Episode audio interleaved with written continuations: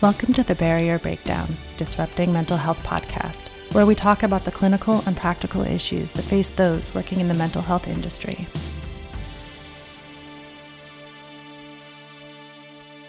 Hello, everyone, and thank you for joining us for this week's episode of the Barrier Breakdown. My name is Erin Molyneux Bailey. I'm the Chief Operating Officer at Cognitive Behavior Institute, and my co host, Dr. Kevin Caridad, who is the CEO and owner at Cognitive Behavior Institute.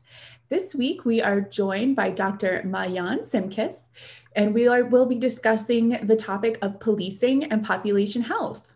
Dr. Simckes is an epidemiologist in Washington State who completed her master's in public health at the St. Louis College for Public Health and Social Justice and her PhD at the University of Washington in Seattle.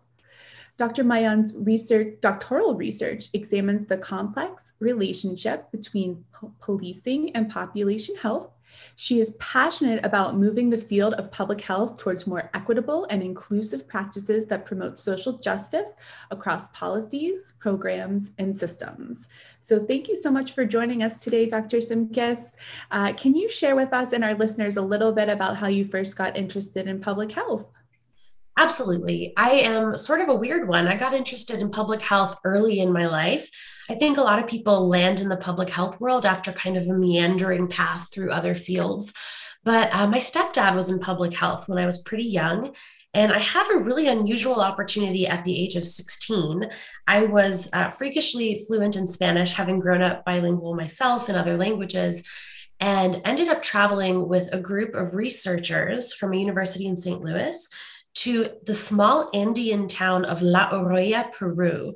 And I was there for a number of weeks, helping as a translator and an environmental sampler in a lead mining community. So, this is a community with people um, living in a space that is really dominated by a refinery, a metal refinery. So folks were going to this refinery every day. It's the main source of income, tremendous lead in the population. And there were real concerns over the years led by, you know, community voices that lead poisoning was a problem. And so we were part of a group of local and international researchers and practitioners gathering information to support local efforts to improve the health of the community. And it was a pretty life altering experience. I was out there taking dust samples and water samples, working with community members very closely. And it really showed me the importance of not only serving our communities, but doing it with communities hand in hand. And I really developed a passion for social justice, for health and well being of communities, and for figuring out ways to dedicate a career to positively influencing the world. That's fascinating. Um, it sounds like you certainly got a lot of real lived in experience um, with your experiences. So, um, thank you so much for sharing that. That's very interesting. Um, you had recently published an article in Social Science and Medicine entitled The Adverse Effects of Policing on Population Health, a Conceptual Model. Can you talk us through that conceptual model and how you and your co authors developed it? I absolutely can. And I'll start just by saying epidemiology has become a name, a, a term, a term that people are more familiar with over the past, uh, you know, year and a half, as one can imagine.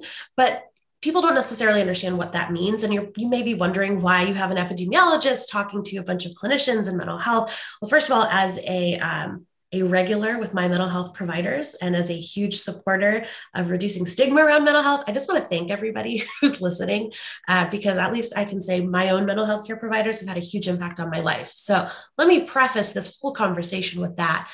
So epidemiologists, we are looking at data and trends in populations to understand the health and well being of our populations and to look at ways to improve health over time, reduce inequities in health across different groups, but also to describe what we're seeing so we can design programs that are effective.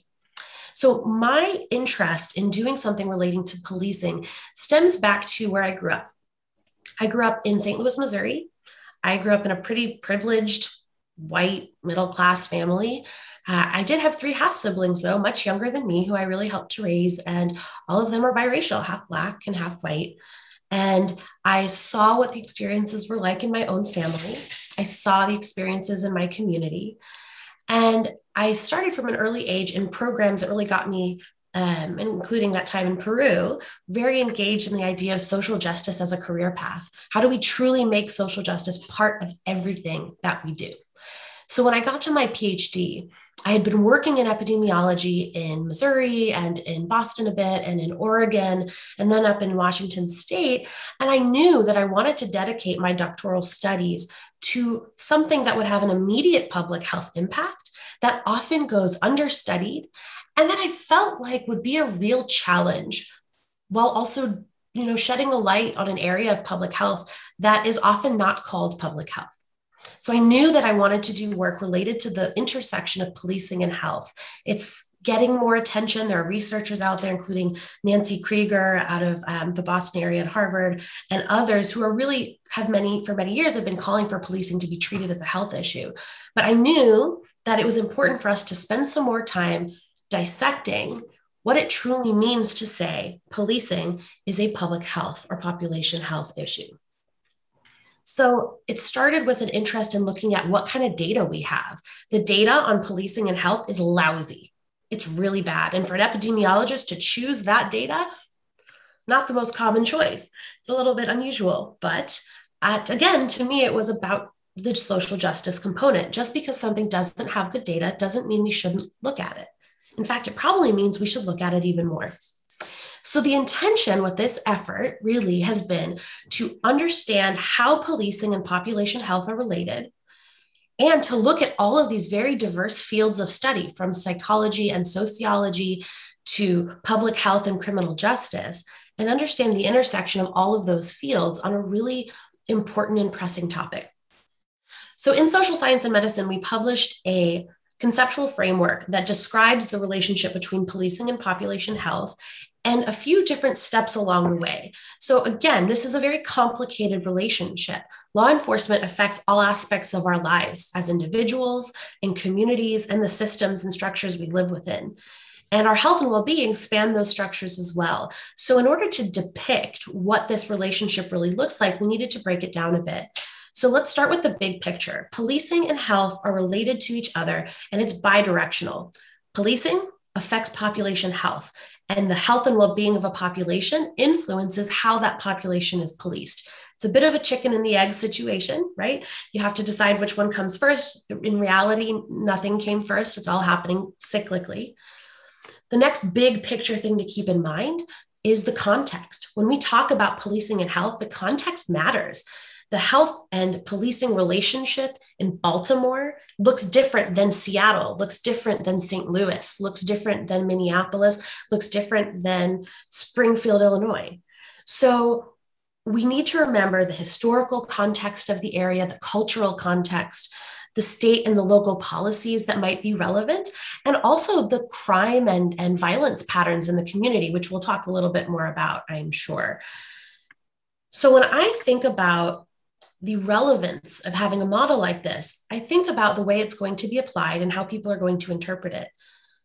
The first sort of piece of the model that we'll dive into are really the exposures. What are the types of ways an individual can be exposed to the concept or the system of law enforcement? So there's the really obvious police community encounter. You have a person who is walking across the street and an officer directs traffic and they're walking past the officer and they wave. Or there's a person who is at a protest and they have a direct encounter talking to a police officer while they're at that protest.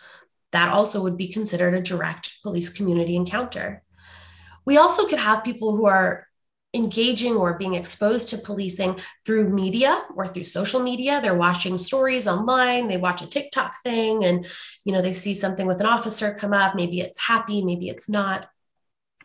Another could be the atmosphere and the tone of policing and community relations. This is a bit trickier, but if you imagine the community where you grew up, what did you think about when you thought about law enforcement? Were you thinking, ah, yes, when I see an officer, I know I can go to them and ask for help if I need it? Or were you thinking, we don't talk to the police when the police show up i get nervous so that general tone and the the atmosphere about that sort of describes the way people are, are relating to law enforcement is another big type of exposure the last one has to do with policies and enforcement. So there are different policing policies or law enforcement policies that are certainly federal, but there's differences in local as well. And the enforcement or application of those policies is going to differ in different communities. We already know, and there's tremendous data indicating that communities of color and communities of lower socioeconomic status are policed differently than other communities, particularly the white, more well to do communities. For example, different communities are policed around drugs differently. If you look at the population that is incarcerated for substance use, it is going to be disproportionately Black and Brown individuals who are incarcerated because of substance use. When in reality, there are certain substances that are used at much greater rates among other segments of the population, including among white, wealthy or middle class individuals. But because the policies and the enforcement of those policies is inequitable across different communities, when we look at who's truly incarcerated, that's not a great representation of the actual use within the population. So, once we think about the exposures, the types of ways people can be exposed to law enforcement as a concept, as an institution, it's helpful to think about the mechanisms, and particularly for clinical providers, I think this is a really important point. That is, there is the obvious, direct personal experience with law enforcement, and then there is an indirect or vicarious experience or mechanism. So, when we think of direct experiences, I mean interacting with the law enforcement officer, being at a protest, and actually being face to face. When I talk about indirect or vicarious exposure, I mean more through social media or simply by being a person of color in a community and seeing how policing is sort of implemented around into the people around you. A vicarious exposure, for example, could be uh, that my family member has been affected by law enforcement in their past and they talk about it in our family and it's something i learn about within my family i didn't have a direct experience let's say with that officer that my parent perhaps had five six ten years ago but i hear about it I also see the social media posts and I hear the talking heads on the news. And I hear how those talking heads talk about people who look like me or who live in the place where I live or people who attended a particular protest or not. So, those vicarious exposures we already know can have a real impact that is tangible and measurable on our well being. So, we've talked about exposures, we've talked about the mechanisms, but what actually happens as a result has to do with the effects, right? What are the effects of the exposures and the mechanisms on our health and well being? How does policing ultimately get embodied in our in our well-being? What happens? So when we think about the effects of policing there are three levels. I mentioned them earlier. One is individual level me as a person. The next is community which could be me my family my neighborhood uh, or people who look like me all around the country some other entity or population group. A community doesn't have to be geographically located, right? And then the last is systems. Systems are those structures that we live in. So if I think about the short and long term health effects of policing, I'm looking at the, the sort of variation over time and what those effects can look like, meaning there can be something that affects me now. It could show up later for the first time. It could kind of come and go and be periodic it could also be something that affects me now that leads to long long uh, term effects later and it's sort of a chain of effects back and forth. So for an individual you can obviously have a physical injury uh, or experience death as a short term effect. Those are pretty immediate. But those sort of short term effects can lead to other things like longer term physical health changes, through increases in allostatic load and stress, we see that blood pressure, anxiety, mental health, all of these things can be affected by a short term, quick exposure to law enforcement. Behavior change can also be a result within an individual. Maybe I'll stop calling law enforcement when they have an issue and I try to call somebody else because I'm nervous about what might happen. We can also see, as I mentioned, death, which will have obviously a short term implication, but in the long term, we might experience, you know, seeing an individual who dies many years later as a result of, say, anxiety or PTSD and behavioral change, all that ties back to some initial exposure or even ongoing exposure to law enforcement. And perhaps the most complicated area uh, about which I'm not a complete expert, but I love to talk about it, is uh, intergenerational trauma and hereditary transfer of trauma. Uh, we know that through this concept of epigenetics and the sort of sharing of trauma across generations, that what one generation experiences as a negative exposure to police can later go on to affect other generations as well. We also can see the effects of policing within the community. We'll see health inequities. Certain communities are simply not as healthy as others. They don't have access to the same resources, and policing can have an impact on that. Policing can lead to more incarceration in certain populations, especially when it's differentially applied. And that means more socioeconomic strain, more trauma within the broader community, and potentially more patterns of violence as well. And then finally, we have systems. So, the exposure to policing overall, not just individual encounters, can lead to differences in educational opportunities for youth. If they have a parent, for example, who is incarcerated, because of differential policing, or if they themselves experience mental health challenges because of their own exposures to law enforcement in different ways, they may not be able to succeed as well in that school environment and ultimately leads to less uh, achievement within a particular region. It can change the resources that are provided to that area. And it can also change the sort of patterns within the criminal legal system, such that, again, people are policed differently, but it's also um, different results in the courtroom based on what a community looks like and based on historical patterns. There's also a misconception that communities of color are inherently more violent and therefore they are policed more.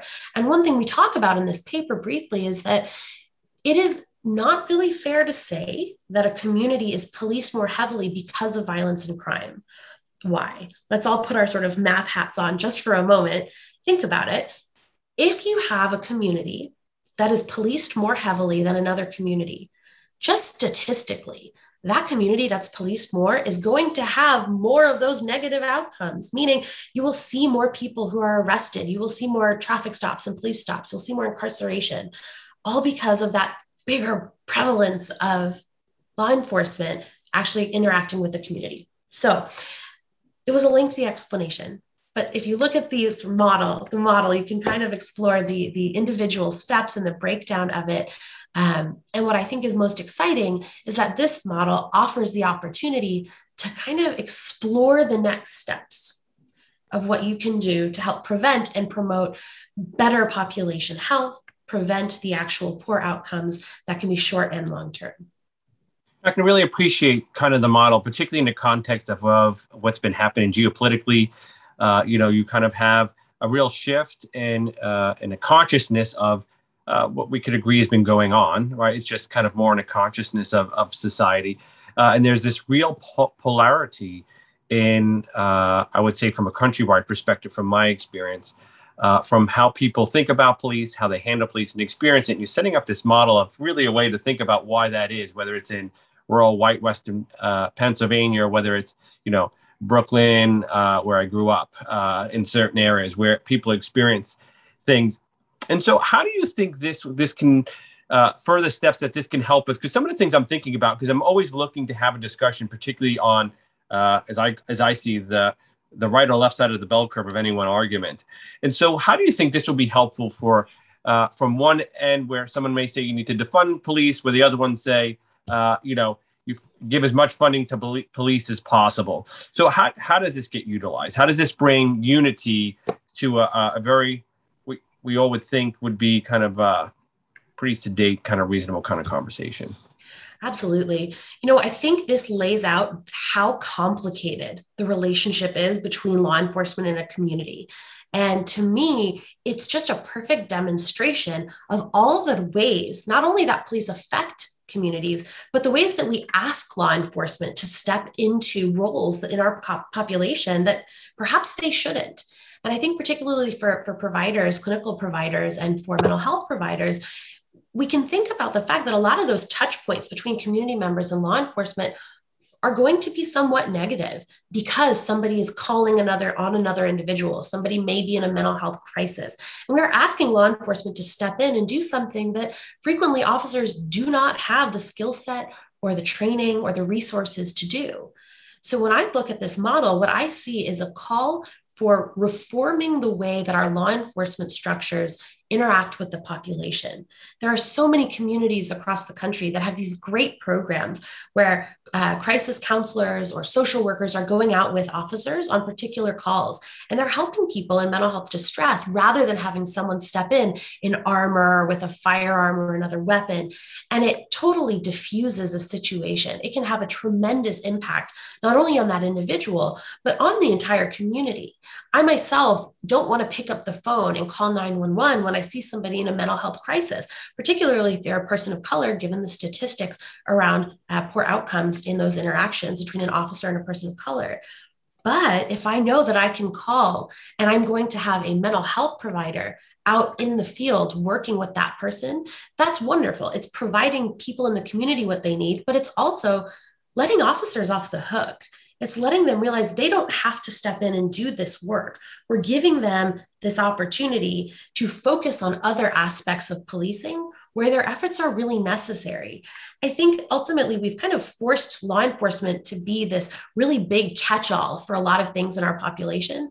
And I think that often is a, a pressure point so a lot of this work that I've done is actually based on work I did with uh, police chiefs, officers, and some federal uh, military folks around the country to understand the role of law enforcement overall. And the message I kept hearing over and over again is we want to be doing better, but we don't have the resources. And we also don't think we're supposed to be doing all of these things. So to me, this is a great roadmap for how we start parsing out pieces that actually could be done by other groups in our population. I'll give you one other great example, which is traffic. We don't necessarily need police officers doing traffic stops or you know checking on the highway doing speed stops. That doesn't have to be police officers. We could have officers doing other work and then sort of diffuse those interactions and touch points which often can lead to poor outcomes. This is a great way for us to acknowledge the hard work that officers are trying to do to build in structures to support them to give them the training that they need and also to make sure that our community is maximally safe. You make an excellent an excellent point, uh, Dr. Simckes, when you talk about the need for resources. And one thing that comes to mind, especially, is these um, mobile crisis units that we have here in our county and are very lucky to have, but not every county has those resources. So um, I know that one of our neighboring counties, even here in Western Pennsylvania, um, their mobile crisis is Monday through Friday, 9 a.m. to 5 p.m., which is just you know a real shame i don't know how else to put it uh, because a lot of times you know people don't have a, a, mental health crisis during business hours so to speak or at a time that's you know on a weekday between 9 a.m and 5 p.m and so you know having access to someone 24 7 um, having those resources in your community so that you can reach out to the, the the highly trained the highly qualified you know mental health behavioral health clinicians during those times when you need them and not calling 911 i think is something. So you know how can how can people um, advocate for that? Or how can we you know get folks to to how can we bring this to kind of a, a, platform so to speak by using what you've identified? And then you know bringing this to the forefront where you know it becomes the norm that like every town has a you know 24 7 police station so to speak that they also have a 24 7 uh, behavioral health crisis team. That is such a great question. I think it's the the trillion dollar question in reality Let's put this into context. There are over 18,000 law enforcement agencies in this country, and there is no central, federally monitored structure among those. There's massive variability. Some of them are comprised of one officer, or they get half an officer who kind of covers two different districts. Others have thousands of staff, both civilian and frontline, who are doing work. And establishing any kind of norms for these agencies is really hard to do. In fact, if you look at the data we collect on deaths related to law enforcement interactions, that's not even federally gathered consistently. There are some ways you can kind of do it. And this is some work that I've, I've done, and many of my colleagues have tried to do as well, but it's not perfect. So to standardize across all of these agencies is unlikely. But to find allies in agencies where these are particularly difficult challenges, I think is possible. And I think one of the more challenging things for some folks to swallow is this concept that we can't change the police without the police. We need to identify people in law enforcement who want to work with mental health crisis units, with social workers, with statisticians, with people who want to start exploring new ways to reform and evolve. I think the best approach to really answer your question is to, for local communities, have mental health folks who are interested in doing this work reach out to local law enforcement agencies, have a conversation, see what maybe they already have in store, or if there are other community partnerships that are already happening, and try to build on those directly with those law enforcement agencies. I suspect that making a national norm or campaign is going to be challenging, but there are also some great organizations nationally, both for clinicians and mental health care communities, but also for law enforcement as well. And having these sorts of conversations in those spaces is how that allyship and that partnership is built. You know, when you look when you look at the model and you talk about these partnerships, you know, you know, I speak from a little bit of a context of being part of a council that built the local police department, a smaller one. And, you know, the comments been stewing in my head. You talk about kind of the highway, taking the, the, the police off the highway for speeding. And I think one way is in New York, they did it really well is with cameras is one way of doing that. But there's other things with drug interdiction and as well as others. And I understand the model is really trying to address, and let me know if I'm wrong with this, really the inequalities of racial and economics and how that all plays into it and how do you bring balance. But how do you balance that with the public safety perspective of where does that balance lie as far as going one way or the other? So if you do take, for example, someone off the, the highway, so you're going to address the issue of speeding because you put cameras. What happens if there's, uh, I'm going to Amber Alert? What happens if someone's uh, between here and some part of Ohio and Western PA uh, trafficking drugs? How do you address that in that balance? Wow, that's a great question. And I think you have interpreted the model correctly. The idea is it should encompass all of those contextual factors, including the structural racism, the inequities in access to care, the uh, socio sociocultural factors within a community. So I think you hit the nail on the head. The balance between where law enforcement should and should not be is such a huge conversation. And I think the first point I'll make is that we have to have all of the right voices at the table. And that includes law enforcement, that includes community activists, that includes healthcare providers, legal, uh, legal representation as well, politicians. I think there has to be a little bit of everybody at the table. We are so good at talking at ourselves in groups where we are excited and have people who can uh, share our thoughts and we sort of get excited and don't speak outside of our bubbles. Part of it is getting everybody to the table. The next part is remembering that the system of policing has been around for centuries. And some of the very first structures in the United States from the days of you know colonial times had to do with policing had to do with slave patrols and protecting property. And if you haven't read it and you're interested i strongly recommend reading radley balko's book rise of the warrior cop. It's an excellent book and written by a journalist who can provide you a lot more history on the history of the institution so the institution of policing is really ingrained not only in our nation, but in the countries around the world. This is not something new that is going to be easily dismantled. The roots of policing go quite deep. And there are reasons, as you said, that we have policing structures in our society. The question is, how do we help those structures evolve over time to meet the needs of our population, to grow with our own collective consciousness around equity and justice? And those are big questions. And I really do think a lot of it has to happen at the community level so that community members and law enforcement are seeing the same picture. And that's challenging to do. There's a lot of trust that's been lost, rightfully so. There's a lot of discomfort, a lack of interest in having conversations on both sides of this very challenging coin. And it is my hope that a model like this will allow people to look at their differing opinions and see how they actually can tie together and have a really good conversation. I think so often we think we're seeing past each other. We think we're talking past each other on this issue of how police engage with the community, when in reality, there's actually quite a lot that we have in common. But it is that extremist desire to be heard and to be screaming that, that often makes it really hard to hear each other. Well, thank you so much for your time today and discussing your research with us. I do have to ask, uh, what topics are you planning on studying next? I love that question. So, I work uh, in a department of health. So, my work is somewhat guided by my agency, but I'll tell you what one of my pet projects is going to be. Uh, I am currently very excited to be looking some more at the concept of stigma in public health.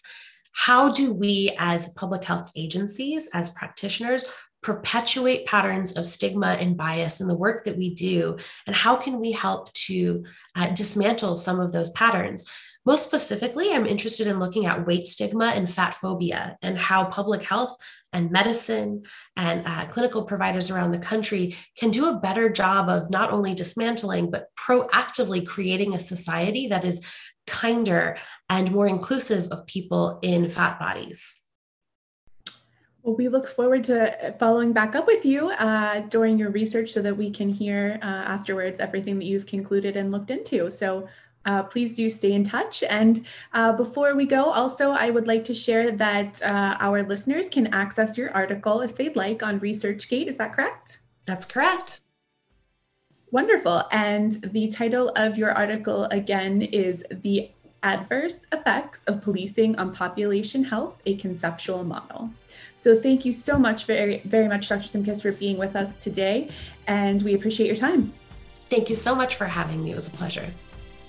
And thank you so much for joining us, uh, to our listeners, on this week's episode of The Barrier Breakdown. We look forward to our next episode and we hope that you all stay safe and healthy. Take care. Thank you for listening to The Barrier Breakdown Disrupting Mental Health. Listeners can find all of our episodes on YouTube, Apple Podcasts, Spotify, and Podbean. For more information and to learn about upcoming continuing education events, check out our website, cbicenterforeducation.com, our Facebook pages, Cognitive Behavior Institute and CBI Center for Education, as well as our Instagram at Cognitive Behavior Institute and our Twitter at CBI underscore Pittsburgh. Don't forget to like, comment, and subscribe. We hope you'll tune in for another guest next week.